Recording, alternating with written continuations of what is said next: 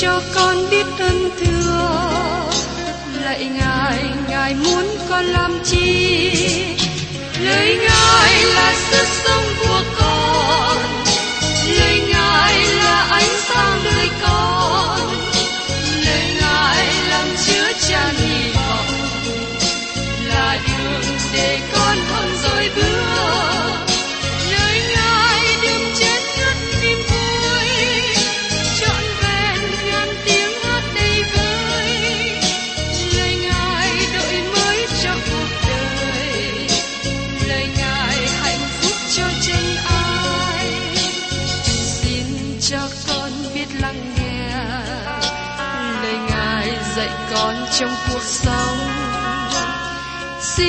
cho con biết lắng nghe. Lời ngài từng theo bước đời con. Xin cho con biết sẵn sàng chờ đợi và vẫn nghe theo chúa. Xin cho con biết sẵn sàng thực hành lời chúa đã truyền ban Hân hoan chào mừng quý vị đến nghe chương trình Tìm hiểu Thánh Kinh. Đây là một chương trình học kinh thánh liên tục và hệ thống trong thời gian 5 năm. Chúng ta sẽ lần lượt khảo sát từ sáng thế ký cho đến khải huyền. Mục sư tiến sĩ McGee là người được Chúa dùng để sáng lập và thực hiện chương trình này. Ông tin rằng lời của Đức Chúa Trời có khả năng đáp ứng mọi nhu cầu cho tất cả mọi người trên thế giới, không phân biệt chủng tộc, văn hóa, trình độ tuổi tác hay phái tính. Ước mong quý vị theo dõi liên tục và giới thiệu cho thân nhân bạn hữu cùng đón nghe. Kính chào quý vị và các bạn. Cảm ơn quý vị và các bạn đã đồng hành với tôi trong chương trình Tìm hiểu Thánh Kinh. Chúng ta đang tìm hiểu sách tiên tri OC. Như tôi đã nói trong phần giới thiệu, sách tiên tri OC được chia ra làm hai phần chính. Thứ nhất, nói đến gia đình riêng của OC, từ đoạn 1 đến đoạn 3. Và phần thứ nhì, nói đến lời tiên tri, từ đoạn 4 đến đoạn 14. Do đó hôm nay chúng ta tìm hiểu trong OC đoạn 4. Từ đoạn này, chúng ta không còn thấy nói về đời sống cá nhân riêng tư của tiên tri OC nữa.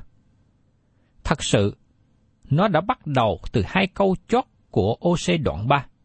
Đời sống riêng tư của OC mờ dần trong bối cảnh, và sự nhấn mạnh từ đây nói về Đức Chúa Trời và sự bất trung của dân Israel. Họ hành dâm với kỹ nữ. Chúng ta rời khỏi phân đoạn nói về đời sống riêng tư của tiên tri OC. Và từ đoạn 4 đến đoạn 14, chúng ta đề cập về các lời tiên tri. Thưa các bạn, trong OC đoạn 4, nói đến việc chân Israel phạm tội trước mặt Đức Chúa Trời. Từ trong kinh nghiệm đau lòng chính trong gia đình của mình. Tiên tri OC giờ đây bước ra để nói cho cả quốc gia.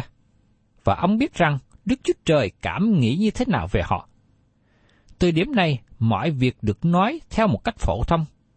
Đức Chúa Trời nói rằng họ đã phạm tội, họ đã hành dâm với kỹ nữ, và họ không trung thành với Chúa. Giờ đây Đức Chúa Trời đem họ ra trước tòa phân xử, và tại đó những cáo trạng chống lại họ được chỉ ra, các bằng chứng được nói ra. Sứ điệp trong tiên thi OC đoạn 4 này nói đến tội lỗi của dân Israel phạm, bỏ đi luật pháp, vô luân, bỏ qua lời của Đức Chúa Trời và thờ hình tượng. Chúng ta có thể ví sánh đoạn này với tiên thi Esai đoạn 1. Đây là đoạn mà tiên thi Esai nói về tội lỗi chống nghịch lấy dương quốc miền Nam của nước Judah.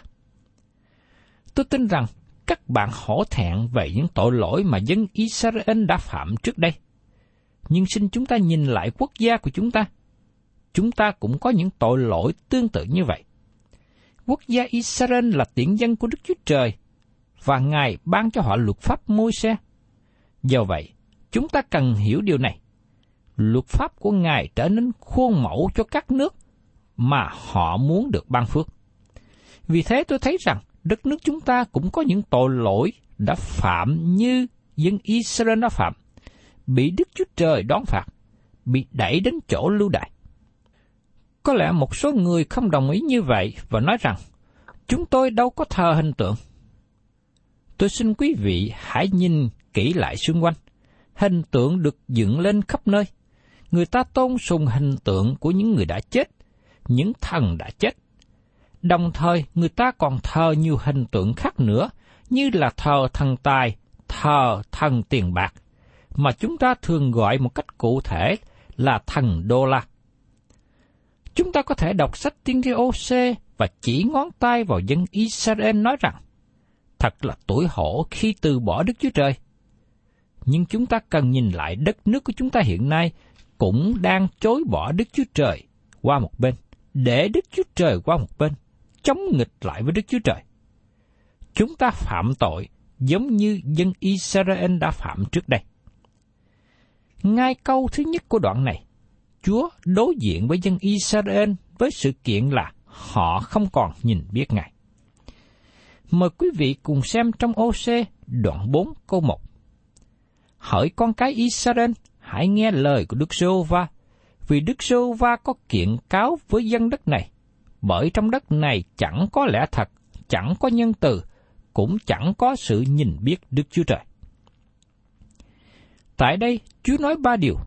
Không có sự nhân từ, không có lẽ thật và không có sự nhận biết Đức Chúa Trời trong sự Dân tộc này đã bị tẩy não, đã bị rột rửa bởi sự thờ phượng hình tượng, thờ lại hình tượng. Dẫu rằng Đức Chúa Trời giải bảo họ hãy trở nên nhân từ, nhưng giờ đây họ không còn bày tỏ sự nhân từ. Đức Chúa Trời nói với họ trong sách Lê Vi Ký đoạn 19, câu 9 đến câu 10. Khi các ngươi gặt lúa trong xứ mình, chớ có gặt đến cuối đầu dòng, và chớ mót lại nơi bông còn sót. Các ngươi chớ cắt mót nho mình, đừng nhặt những trái rớt rồi, hãy để cho mấy người nghèo khó và kẻ khách. Ta là Jehovah Đức Chúa Trời của các ngươi. Nói một cách khác, Chúa nói, đây là cách mà Chúa chăm sóc người nghèo và các ngươi cũng cần làm như vậy. Tại sao? Bởi vì Chúa là Đức Chúa Trời, Ngài là Đấng Thánh. Dân chúng đã quên điều này, không còn có sự nhận biết Đức Chúa Trời trong xứ này, và họ không còn bày tỏ sự nhân từ, sự thương xót. Họ có nhiều sinh hoạt tôn giáo, nhưng không có sự nhận biết Đức Chúa Trời. Tôi thấy điểm này tương tự với hoàn cảnh đất nước Việt Nam của chúng ta. Có nhiều tôn giáo, nhưng không thờ kính Đức Chúa Trời. Tôi mong ước quý vị hãy trở lại và thờ phượng Đức Chúa Trời là đấng tối cao hơn hết của chúng ta. Xin chú ý đến việc họ vi phạm 10 điều răn. Mời quý vị cùng xem tiếp trong ô OC đoạn 4 câu 2. Ở đó chỉ thấy những sự thề gian, thất tính, giết người, ăn trộm và tà dâm.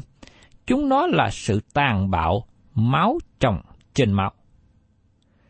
Tội lỗi mà họ đã phạm, họ vi phạm 10 điều răn mà Đức Chúa Trời ban cho. Trong suốt Ai Cập ký đoạn 20, Đức Chúa Trời truyền phán như sau. Ngươi chớ nói chứng dối, ngươi chớ giết người, ngươi chớ trộm cướp, ngươi chớ phạm tội tà dâm. Nhưng hiện giờ, dân Israel phạm tất cả những điều này. Họ phạm những điều mà ngay cả trong dòng thân nhân của họ nữa. Tôi muốn nói điều này một cách cẩn thận, và tôi muốn các bạn cũng theo dõi cách cẩn thận nữa. Đức Chúa Trời ban 10 điều răn cho quốc gia Israel, mà nó chỉ là một phần trong hệ thống luật pháp của Môi-se. Bọc qua 10 điều răn này, Đức Chúa Trời bày tỏ ý muốn của Ngài. Ngày nay, hội thánh không được đặt dưới 10 điều răn như là một phương cách để được cứu rỗi, hay là phương cách sống của cơ đốc nhân.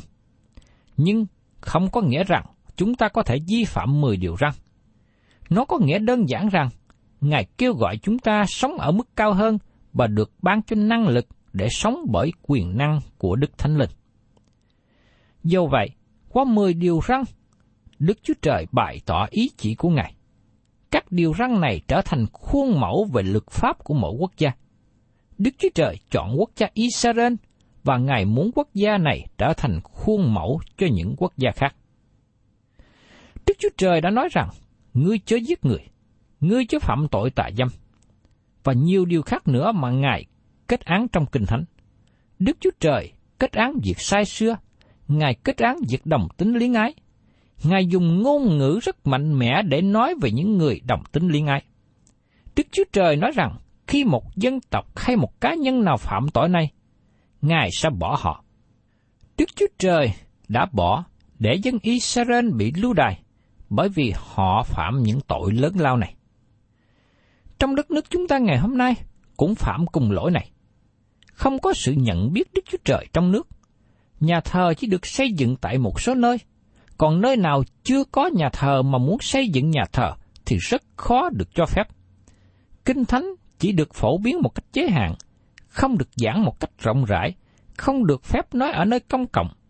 Có nhiều nơi, Kinh Thánh bị kể như là một quyển sách không được lưu hành và có khi bị tịch thu nữa. Một điều tệ hại nghiêm trọng khác nữa, đó là việc uống rượu, việc tiêu thụ rượu, một vấn đề nghiêm trọng của đất nước mà chúng ta đang rơi vào, giống như tình trạng của dân Israel trước đây. Chúng ta thấy hiện nay các quán rượu, quán nhậu được mở ra khắp nơi, và vào trong buổi chiều, các quán này đầy người, nhất là những ngày cuối tuần. Do vậy, số lượng quán nhậu, tiệm bán rượu tiếp tục gia tăng. Dân chúng không được cảnh giác và không được dạy dỗ nhiều về tai hại của việc uống rượu. Kết quả chúng ta thấy hiện nay có nhiều người bị bệnh và chết vì cớ uống rượu. Nhiều người bị bệnh bao tử, bệnh sưng gan, viêm gan, đưa đến gia đình nghèo khổ khó khăn. Có rất nhiều người chết vì tai nạn xa hơi, bởi vì họ say rượu mà còn lái xe. Nhà nước phải tốn nhiều tiền cho việc trị bệnh và hậu quả của việc say xưa gây ra. Chúng ta cần có nhiều người rung lên những tiếng chuông báo động về tệ trạng, tội lỗi này, về việc uống rượu gây nên.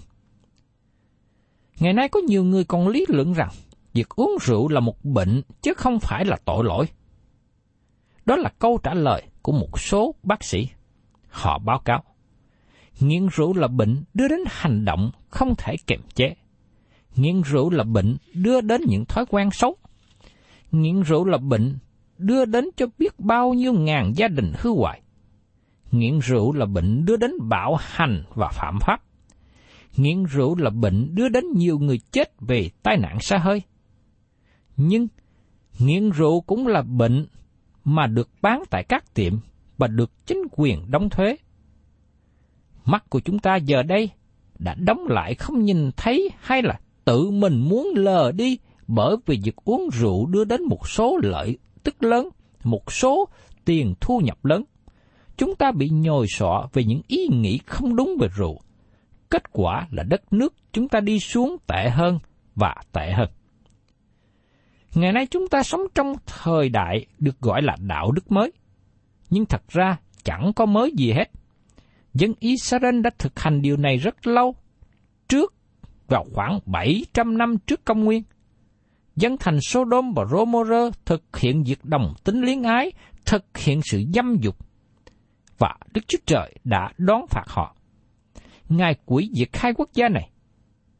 Ngày nay, có một số quốc gia Tây phương lại ban hành luật lệ chấp nhận việc đồng tính liên ái, chẳng hạn như Hoa Kỳ. Và có nhiều quốc gia khác đang đi theo chiều hướng này. Đất nước chúng ta, vấn đề đồng tính ngái ái bắt đầu xảy ra, và đồng thời nạn mãi dâm lan tràn khắp nơi. Do vậy, có nhiều người theo khuynh hướng tự do cho rằng việc đồng tính liên ái không có tội lỗi. Nhưng quý vị cần thấy rằng, lời của Đức Chúa Trời kết án việc này. Tôi mong ước quý vị nào phạm những lỗi này, hãy ăn năn từ bỏ hơn là lý luận và bào chữa. Đất nước chúng ta đang đứng trước nhiều hiểm họa tội lỗi giống như dân Israel đã phạm trước đây.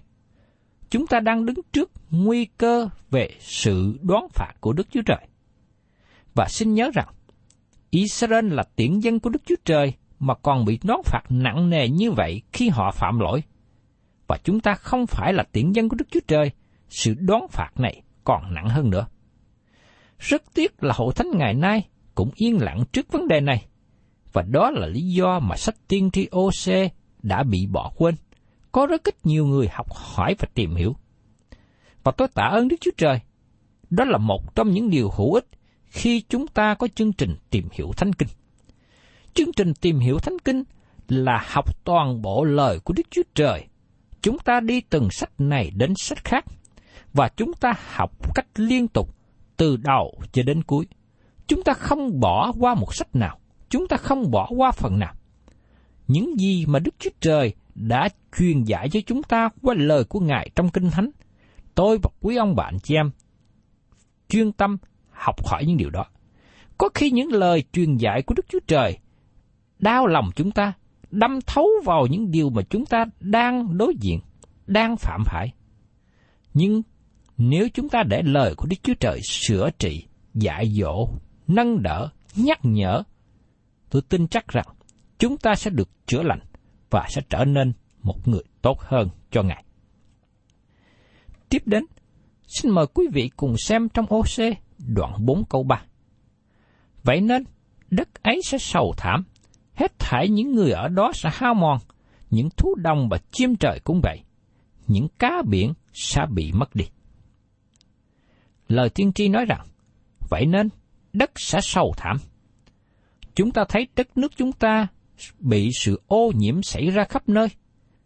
Nước bị ô nhiễm, đất bị ô nhiễm, bị cằn cỗi, và có những nơi không khí cũng bị ô nhiễm nữa.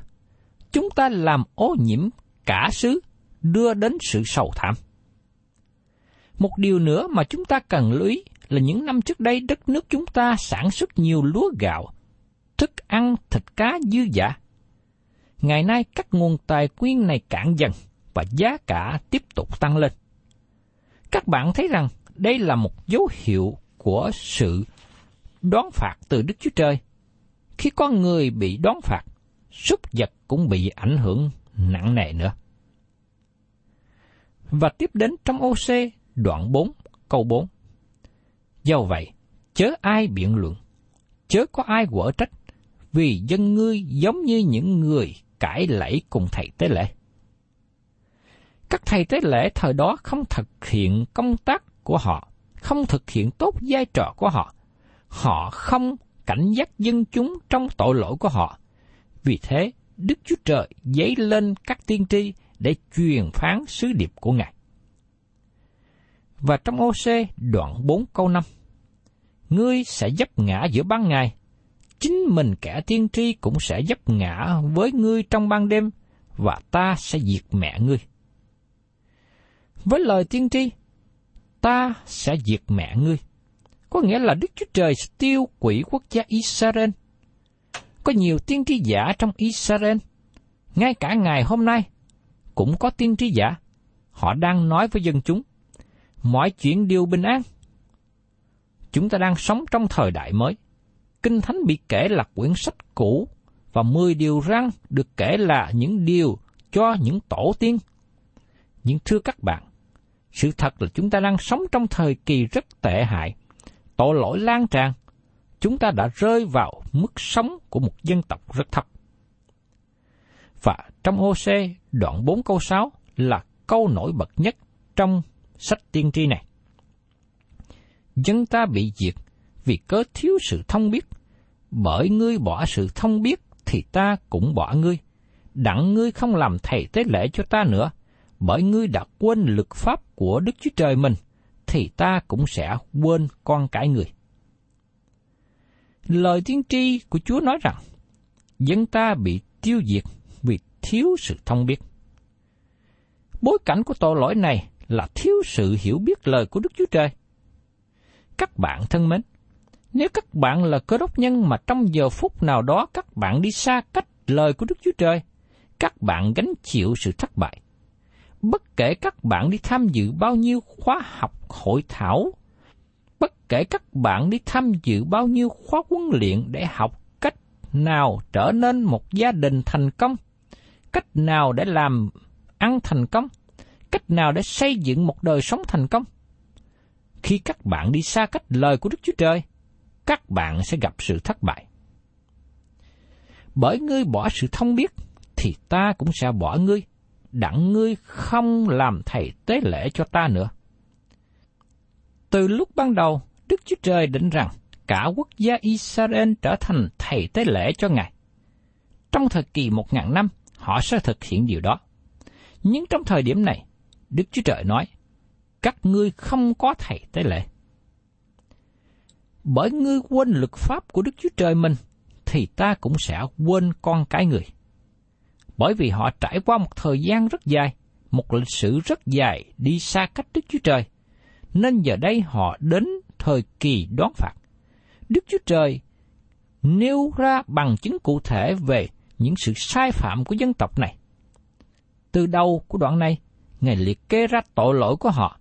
Họ đã vi phạm 10 điều răn của Đức Chúa Trời. Vì thế, Ngài quyết định đón phạt họ.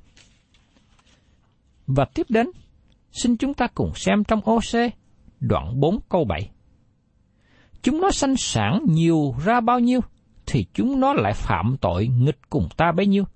Ta sẽ đổi sự vinh hiển của nó ra sỉ nhục. Đức Chúa Trời đã hứa với Abraham là ban phước cho dân tộc ông, làm cho dân tộc ông gia tăng và trở nên lớn thêm. Nhưng rất tiếc là khi họ gia tăng lên thêm nhiều, nhiều tội nhân vào trong thế gian. Nhưng sau này, điều đó cũng đã xảy đến cho chính tôi. Khi tôi được sanh ra, lại có thêm một tội nhân khác vào trong thế gian. Nhưng tôi tạ ơn Đức Chúa Trời, ân điển của Ngài cũng đổ xuống. Có một số người đã đem lời của Đức Chúa Trời đến cho tôi. Tôi đã nghe và tiếp nhận lấy. Tin cậy Chúa Giêsu Christ là Chúa cứu thế. Dầu vậy, dân Israel trước đây không hiểu biết, không nhận biết lời của Đức Chúa Trời, không nhận biết chính Đức Chúa Trời nữa. Vì thế, Chúa sẽ đổi sự vinh hiển của chúng nó ra sự sỉ nhục. Sự vinh hiển của dân Israel là đền thờ của Đức Chúa Trời ở Jerusalem với sự vinh hiển của Ngài ngự trị. Sự hiện diện thấy được của Ngài với quốc gia và sự hướng dẫn rõ ràng của Chúa với họ là sự làm chứng về Đức Chúa Trời độc nhất với thế giới đa thần qua việc thờ phượng Đức Chúa Trời hàng sống chân thật. Chính sự vinh hiển này đã đem nữ hoàng Sê-ba từ cuối cùng trái đất đến thăm viếng Jerusalem. Nói một cách khác là, Đức Chúa Trời đã ban cho dân tộc Israel và đặc biệt là đền thờ của Đức Chúa Trời tại Jerusalem trở thành một nơi vinh hiển, một nơi chiếu sáng bị danh của Ngài ra. Nhưng rất tiếc, họ đã đổi sự vinh hiển thành sự sỉ nhục, bởi vì họ đã phạm tội chống nghịch với Đức Chúa Trời.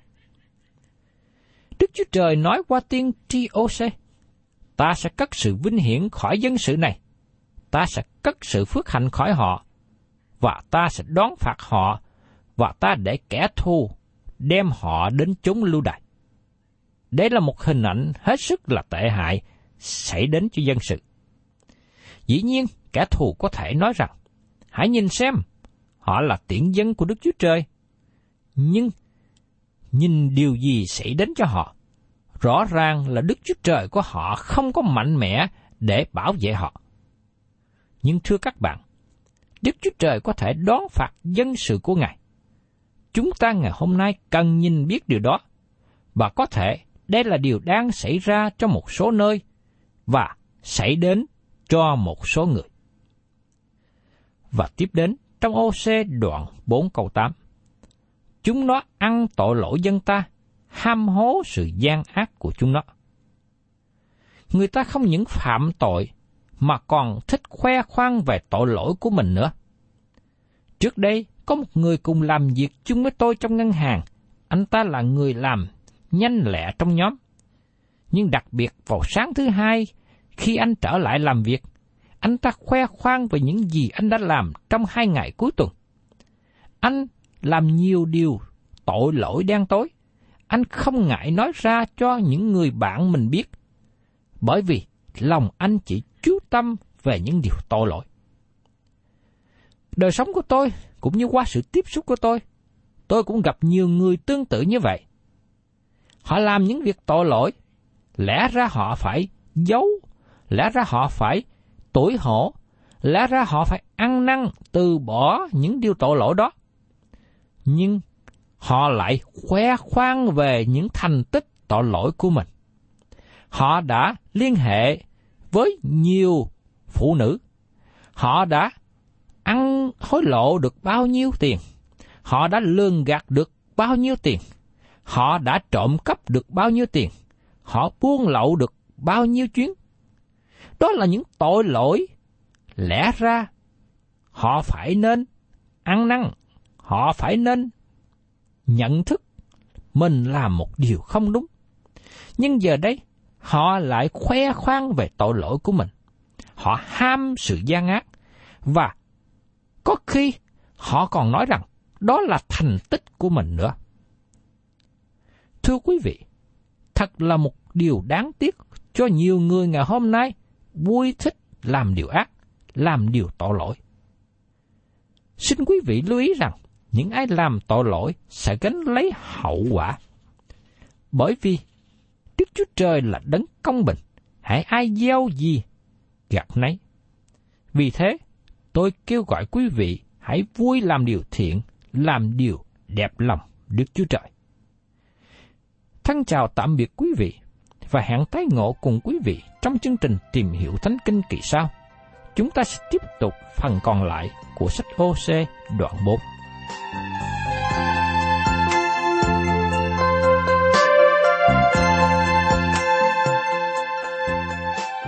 Cảm ơn quý vị đã đón nghe chương trình Tìm hiểu Thánh Kinh.